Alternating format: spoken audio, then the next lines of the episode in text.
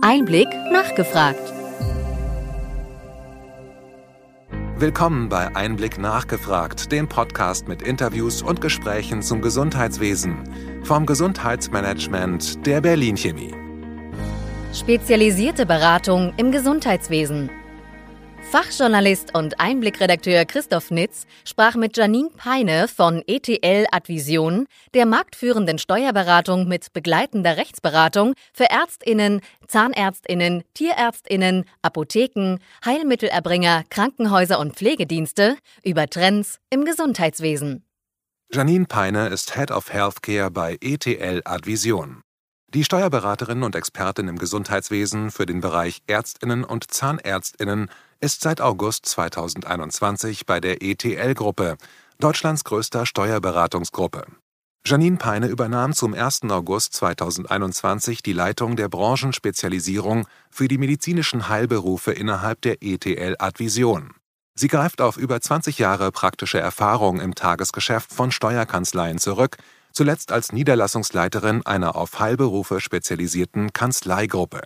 ETL Advision ist ein Verbund von über 120 kooperierenden ETL-Steuerberatungskanzleien und bundesweit führend in der Steuerberatung im Gesundheitswesen.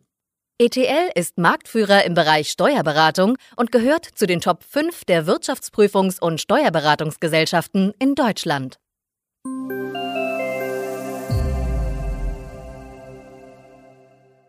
Schönen guten Tag, Frau Peine. Ich freue mich, dass Sie Zeit für den Einblick-Podcast finden. Frau Peine, warum braucht es denn Steuerberatung im Gesundheitswesen und was sind da die besonderen Herausforderungen? Ja, vielen Dank für die Einladung. Ich freue mich, hier zu sein. Und ähm, um auf die Frage gleich sprechen zu kommen, ja, aus dem gleichen Grund, warum wir auch verschiedene Fachrichtungen in der Medizin haben, braucht es meiner Meinung nach auch in der Beratung Spezialisten, also die sich in der Branche besonders gut auskennen. Denn die Wechselwirkungen in den einzelnen Rechtsgebieten, also im Berufsrecht, das Steuerrecht, aber auch das Gesellschaftsrecht, die sind im Gesundheitswesen schon speziell und können natürlich bei Nichtbeachten zu Fehlentscheidungen des Gesundheitsunternehmers führen. Und das wollen wir natürlich äh, vorbeugen. Als besondere Herausforderung, da sehe ich aktuell die gesundheitspolitischen Entwicklungen, wie zum Beispiel den Wandel zu einer höheren Ambulantisierung oder die zu erwartenden Veränderungen für IMVZs und andere Zusammenschlüsse. Denn diese Entwicklungen, die haben natürlich Auswirkungen auf die Berufstätigkeit und sollten bei strategischen Entscheidungen natürlich auch mit berücksichtigt werden.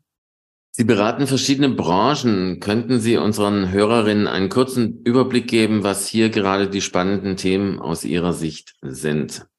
Also ich finde besonders spannend eigentlich, was das Gesundheitswesen aktuell für einen Wandel durchmacht. Äh, angefangen natürlich bei der Digitalisierung, die ja leider eher schleichend sich entwickelt, aber doch etliche Vorteile für die Versorgung und auch für die Prävention erahnen lässt. Ich bin da schon gespannt, wo wir denn da in weiteren fünf Jahren stehen. Alle Gesundheitsbranchen gemeinsam merken allerdings auch die Auswirkungen der demografischen Entwicklung. Und das ist natürlich eine große Herausforderung, denn die Suche nach qualifizierten Mitarbeitern, aber auch die Suche nach Nachfolgern für die eigene Praxis oder die Einrichtung ist äh, eine große Herausforderung, wo die Leistungserbringer vorstehen. Ganz positiv überrascht mich eigentlich die Entwicklung zum Thema Nachhaltigkeit im Gesundheitswesen, denn ich merke, dass das immer mehr in den Fokus rückt und dort auch ein Umdenken beginnt. Und das ist äh, sehr positiv. Ein weiteres großes Thema in der aktuellen Debatte ist die geplante Krankenhausstrukturreform. Wie sehen Sie diese und welche Auswirkungen hat die Ihrer Ansicht nach? Ja, bei der anstehenden Krankenhausstrukturreform, ähm, da stellt sich mir eigentlich die große Frage, welche Auswirkungen hat denn das auf die ambulante Versorgung? Denn viele unserer Mandanten kommen aus der ambulanten Versorgung und ähm, wenn es aus den Krankenhäusern die Versorgung rausverlagert wird in äh, die ambulante Versorgung, ist die Frage, wie soll denn das Ganze bewerkstelligt werden? Bis hin zu der sektorenübergreifenden Versorgung, was wird sich denn da entwickeln und was wird denn dort kommen? Denn das Ganze geht ja auch nicht ohne eine solide Finanzierung. Und damit haben wir eigentlich die nächste Baustelle, zu der wir eigentlich auch ganz dringend Lösungen brauchen. Also man darf nicht nur auf den einen Bereich gucken, man muss wirklich allumfassend schauen und äh, da sehe ich noch einige Hürden da auf uns zukommen. Insbesondere in der Pflege, da haben wir durch die im letzten Jahr eingeführte ähm, Tariftreuepflicht auch eine sehr kritische Situation für viele Pflegeeinrichtungen, die dort eingetreten ist, mit oft verheerenden Folgen für die Wirtschaftlichkeit, aber auch für die Pflegebedürftigen. Denn die notwendige Pflege, die man braucht, die man gerne haben möchte, die können sich doch viele Pflegebedürftige aktuell gar nicht mehr leisten. Bleiben wir bei der Pflege. Sie haben einen Leitfaden Nachhaltigkeit in der Pflege herausgegeben. Was sind da die zentralen Punkte? Ja, genau. Ich sag mal, mit dem Leitfaden möchten wir das Thema Nachhaltigkeit in der Pflege etwas mehr in den Fokus rücken und vor allen Dingen auch erstmal informieren, was denn Nachhaltigkeit überhaupt bedeutet. Denn das ist ja doch einiges mehr als ein Häkchen nur Energie sparen. Wir erläutern also die drei ESG-Kriterien der Nachhaltigkeit und legen bei der Pflege insbesondere darauf, äh, da auch den Schwerpunkt auf das S, also auf die soziale Nachhaltigkeit, den Umgang mit den Mitarbeitern, die Führungskultur, die Anzahl der Krankheitstage, die man messen kann und sich die Entwicklung anschauen kann, aber auch die Fortbildungssituation und zum Beispiel das Resilienzmanagement und Inklusion, was ja alles zu einer nachhaltigen Unternehmensführung auch mit dazugehört. Sie geben regelmäßig auch Meinungsparameter zu wichtigen Themen heraus. Was sind da die Learnings zum Beispiel des ETL-Meinungsbarometers zum E-Rezept, das, wenn alles klappt, ab 2024 endlich flächendeckend eingeführt werden soll? Ja, also das Meinungsbarometer, das nutzen wir eigentlich, um zu schauen, wie ist denn die Meinung innerhalb der Bevölkerung zu bestimmten Entwicklungen im Gesundheitswesen.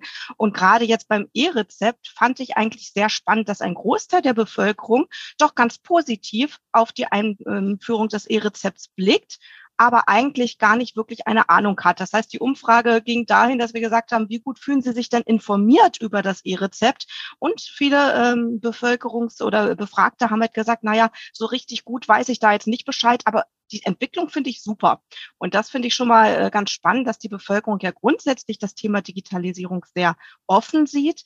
Aber, das ist die zweite Feststellung, die Informationspolitik meiner Meinung nach dort wirklich äh, zu wünschen übrig lässt. Im November gibt's einen ETL-Advisionskongress. Ähm, was können die Teilnehmenden da in diesem Jahr erwarten? Ja, wir wollen die verschiedenen Positionen vor dem Hintergrund der aktuellen gesundheitspolitischen Diskussion austauschen und auch diskutieren und dabei natürlich die Themen aus Steuern und Recht mit dem aktuellen Wandel im Gesundheitswesen verknüpfen. Also wir gehen davon aus, dass wir bis dahin sowohl zum Arbeitszeitrecht, aber auch zu den IMVZs und den zukünftigen Krankenhausstrukturen entsprechende Rechtsgrundlagen haben und wollen anhand dieser praxisnahe Perspektiven und Lösungen für ambulante Leistungserbringer entwickeln. Also es soll ein Dialog zwischen den verschiedenen Akteuren im Gesundheitswesen und Experten der Branche entstehen, mit natürlich entsprechenden Impulsen für eine zukunftsfähige Praxisführung. Im vergangenen Jahr beschäftigte sich Ihr Kongress mit Franchise im Gesundheitswesen. Und wie entwickelt sich diese Idee weiter? Ja, auf diese Idee werde ich immer wieder angesprochen und tatsächlich auch von Medizinern, die gerne ihr System skalieren möchten und so anderen Medizinern auf dem Weg in eine Niederlassung zur Seite stehen möchten. Und genau darin sehe ich ja auch die größte Chance von Franchise- oder Systempraxen. Im Heilmittelbereich, wie bei den Physiotherapeuten, gibt es schon tolle Franchise-Systeme und auch in der Pflege gibt es verschiedene Modelle, die dort gar nicht mehr so selten anzufinden sind. Also ich würde mir da wünschen, dass da die akademischen Heilmittelerbringer auch ähm, etwas mehr Offenheit ähm, zeigen, denn es gibt ja durchaus Modelle, die natürlich zum Berufsrecht passen und für die medizinische Versorgung eine gute Alternative darstellen. Und da wir vielleicht einen Weg in die Niederlassung damit aufzeigen können, den man sich sonst vielleicht alleine nicht traut, wir so, so vielleicht eine Möglichkeit haben, Mediziner doch mehr in die Niederlassung enger zu begleiten. Frau Peine, schön, dass Sie bei Einblick nachgefragt zu Gast waren. Sie haben einen eigenen wöchentlichen Podcast Healthcare Tax and Law bei ETL Advision zusammen mit Katrin C. Bayer. Was können die Hörerinnen von Ihrem Branchenupdate dort erwarten? Ja, die Idee dahinter ist eine Art wöchentlicher Nachrichtenpodcast, in dem meine Kollegin, unsere ETL-Medizinrechtsanwältin Katrin Bayer und ich ganz aktuell und kurzweilig zusammenfassen, was denn zu Steuern und Recht im Gesundheitswesen gerade wichtig ist. Ja, und da Steuern und Recht ja oft eher unliebsame und ermüdende Themen sind, machen wir es auch ganz kurz und knapp in sportlichen zehn Minuten und denken, dass wir da so eine ganz gute Informationsbasis schaffen können. Sehr gut, Frau Pane. Vielen Dank für das Interview. Ich wünsche Ihnen und ETL Advision alles Gute. Ja, vielen Dank.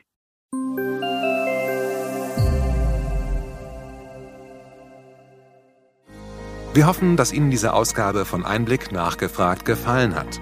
Bitte schicken Sie uns gerne Anregungen und Fragen an gesundheitsmanagement at berlin-chemie.de. Sie finden unsere Kontaktdaten auch in den Show Notes. Wir empfehlen Ihnen für den schnellen Überblick der Trends im Gesundheitswesen unseren wöchentlichen Einblick-Podcast sowie unseren Einblick-Newsletter. Alles im Netz unter einblick-newsletter.de.